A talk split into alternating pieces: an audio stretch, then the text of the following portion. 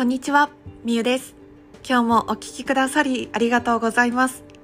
このラジオでは、ヨガインストラクターの私が社会貢献しながら自由に生きる生活を目指し、仕事や事業、暮らしを通して得た経験や言葉をシェアしています。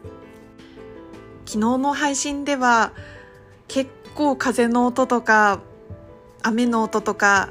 ちょっと入ってしまっていたなと思って、聞きづらかった部分があったかと思います。沖縄県は私のいる小浜島という離島はそんなに大きな被害はなかったんですけれどもやっぱり雨風がすごく昨日の夜から今日の朝方にかけてもうすごくて夜は何回も起きてしまったりなかなか寝つけないぐらい外の音が激しい日でした。そしてようやく今日の午後夕方ぐらいにかけてちょっと勢力が弱まったかなという感じです。結構ご心配のお声とかインスタグラムの DM とかでもいただいていたんですけれども私自身は何も今のところは問題なく被害もなく過ごせていますのでその報告でした。さて今日のテーマは心の声に従って生きる8月のテーマとしてお話をさせていただきます。私の音声配信を最近聞いてくださっていた方にご説明させていただくのですが私は毎月その月のテーマというものを定めています。私の7月のテーマは効率よりも愛を日々を丁寧に過ごす7月ということで掲げていたんです。そして8月のテーマとしては、心、かっこ魂の声に従って生きるというものにしました。そもそもなんでテーマを決めてるのかというと、私はこれは結構数年前からの習慣なんですけれども、月の初めとか、その前の月の月末とかにこう1ヶ月を振り返って、今月はこうだったから来月はこんな月にしたいとか、今月はこんな気持ちだからこういうテーマを掲げたいっていう風に過ごした1ヶ月を振り返ってまたこれから新たに始まる1ヶ月を迎える準備をするっていう意味とあとは1ヶ月のテーマを最初に決めてしまうことで自分が描いた未来自分が理想とする現実を作りやすくなるんです。なんとなく毎日を過ごしたり、なんとなく毎月を過ごしていると、あっという間に1年経って、2年経って、3年経ってっていう風に時間は過ぎてしまいます。そんな中で夢を持つあなたに伝えたいのは、1日、1ヶ月、1年っていう風な単位で、その月にテーマを決めることです。私は一日のテーマというものは今は決めてないんですけれども一日のテーマを決めてもすごくいいと思います。今日はこんな日にするっていうものですね。例えば心からのありがとうを3回言う日にするとか具体的な数字を入れてもいいと思います。1ヶ月のテーマは私は本当に毎月全然違うんですけれども今月はですねなかなかどういう月にしたいのかっていうのが頭ではこういう月にしたいっていうのが出てくるけど言葉としてまとめることができなくて今日丸1日ぐらい結構悩んでいました。そこでパッてこう出てきたんですよね。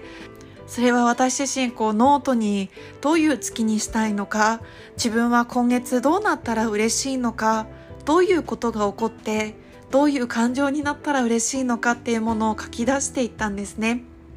そういった中で先月のことも振り返りつつ私がパッと浮かんできた言葉が何をしたくて何をしたくないのか心の声に従っていきたいっていうものだったんですね。何をしたいのかっていうのって結構私自分自身で心にいつも問いかけてると思うんです。私自身何をしたいのか毎日その日に何をしたいのかとか1年後どうなっていたいのか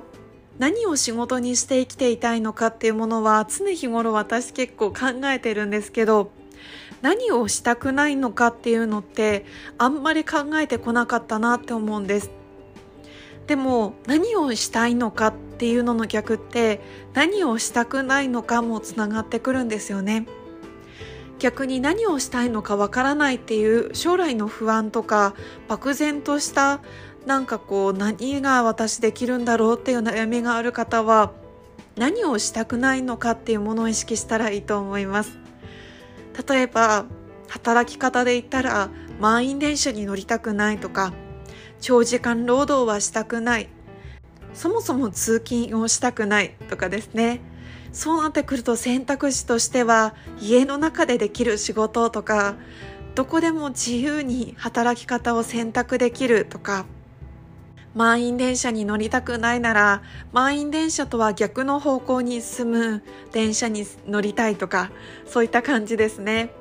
私の中で大事にしたいのがやりたくないことをやる時間を1分でも短くすることなんです。そして私は先月ですね自分の今の仕事もやりたくないことは徹底的にやらないって決めました。